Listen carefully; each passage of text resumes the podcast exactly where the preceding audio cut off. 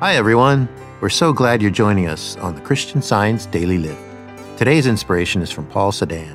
Paul lives in San Francisco, California. In a television special a few years ago, the magician, David Copperfield, made the Statue of Liberty disappear.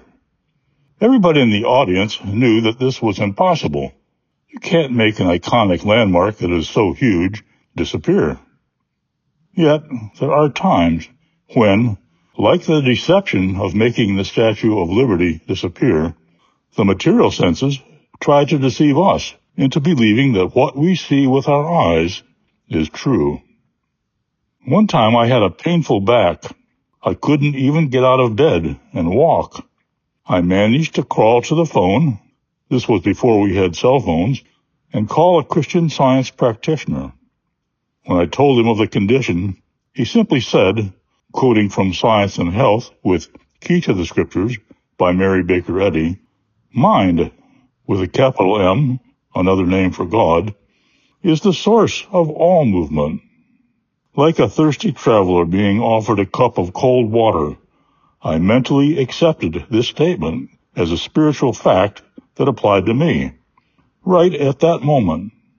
If God is the source of all movement, then movement has to be good. I felt confident that I was healed. Later that day, I went for a short walk. I was completely healed and have remained that way. Scientific healing is never magic. It's being confident that the Bible's promise as stated in the first chapter of Genesis, that we are made in the image and likeness of God, 100% spiritual, is provable and true.